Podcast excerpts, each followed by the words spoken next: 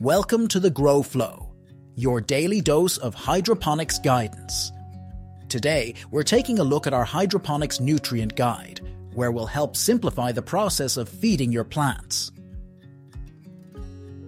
Hydroponic plant food, also known as nutrients, is a complete food source for plants growing in water.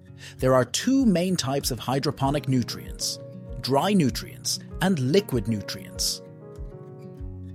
Dry nutrients come as a powder that you need to dissolve in water before adding to your plants, whereas liquid nutrients are already in solution and can be added directly to your plants. When shopping for hydroponic nutrients, it's important to pay attention to the macronutrients and micronutrients in the mix. The three primary macronutrients that plants need the most of are nitrogen, phosphorus, and potassium, also known as NPK. During the vegetative state, plants need a lot of nitrogen to grow vigorously, while they require more phosphorus during their later development stages to produce bigger fruits and flowers. Secondary nutrients such as calcium, magnesium, and sulfur are also essential for plant growth. Calcium precipitates out of solution when it comes in contact with liquid phosphates or sulfates, so it is usually sold separately as a bottle of calcium or magnesium, but can be included together in dry nutrient mix. Micronutrients, including boron, chlorine, copper, iron, manganese, molybdenum, and zinc, are only needed in small amounts, but if they are missing, your plants may start to show signs of deficiencies, such as stunted or twisted growth, leaf tip burn, and yellow leaves with green veins. When choosing a nutrient mix, ensure that it contains all three macronutrients and the micronutrients that your plants need. It's also important to check whether calcium and magnesium are included in the mix or if you need to buy them separately.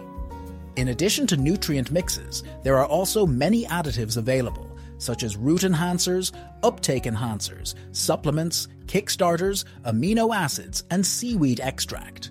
While these can be fun to experiment with, they are not necessary for plant growth. Dry nutrients are generally less expensive, but require careful mixing to ensure the proper concentration. Liquid nutrient concentrate is a great option for beginner growers as it's ready to add directly to your water. Finally, some nutrient mixes are labeled as grow or bloom, indicating when they should be used during the plant's growth cycle. Grow nutrients are typically used during the vegetative stage, while bloom nutrients are used when plants are fruiting and flowering. Hydroponic nutrients are not as complicated as they may seem. By paying attention to the macronutrients, micronutrients, and other essential additives, you can provide your plants with the proper food they need to thrive in a hydroponic environment.